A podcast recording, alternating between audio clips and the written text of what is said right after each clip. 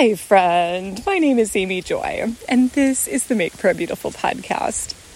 I once had the privilege of hearing Rabbi Lapin speak in person, and he talked at one point about how the Jews don't expect anything on this earth to be perfect because only God is perfect. And I was kind of like, wait, what? okay, you know, that's helpful to know. And yet, I think there's internally a part of me that's like, but surely the responsible person wants to be as close to perfect as possible. And so uh, this was kind of rumbling around in my head.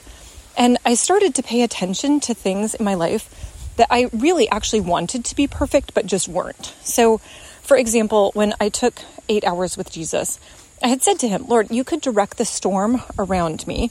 But no, it, it came, but it wasn't horrible. You know, it was one of those where if I had known it would be as light and as short as it was, I still probably would have been pretty wet, um, at least not the part of me that was wearing a waterproof jacket, but the shorts underneath and such would have been pretty wet, which is not the most pleasant, but still, I mean, I could have survived. I would not have died.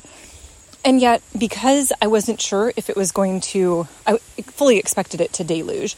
And so I went into the house and then it was like, nope, it's done. Okay, you can go back out. And so I got in my eight hours, just it took eight hours and 25 or 15 minutes. But I was like, Lord, I, that doesn't make me happy. Like, I really wanted it to be a solid eight hours. And he was like, Remember what Rabbi Lapin said?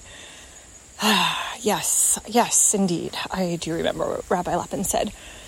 And then I was thinking about one of the different prayer assignments that Bob had really felt strongly, which was pray out of the blessing in Deuteronomy 28 every day in September. Well, the Lord didn't give him this assignment until maybe September 5th. So already I was kind of like, okay, you know, we're already missing four days.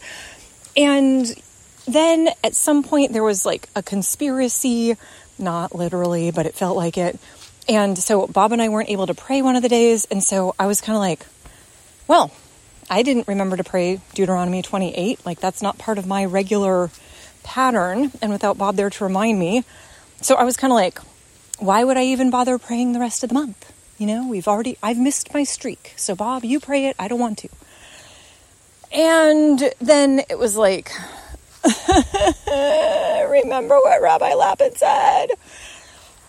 And so there is a part where I can acknowledge that this lesson is maybe not as deep for most people in the world.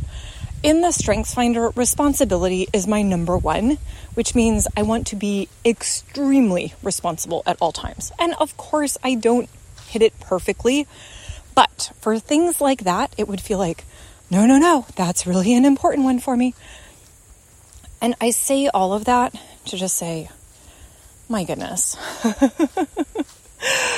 oh, Lord, be with us and guide us in all of the ways where we have our little quirks and the little things that keep us from walking in true freedom.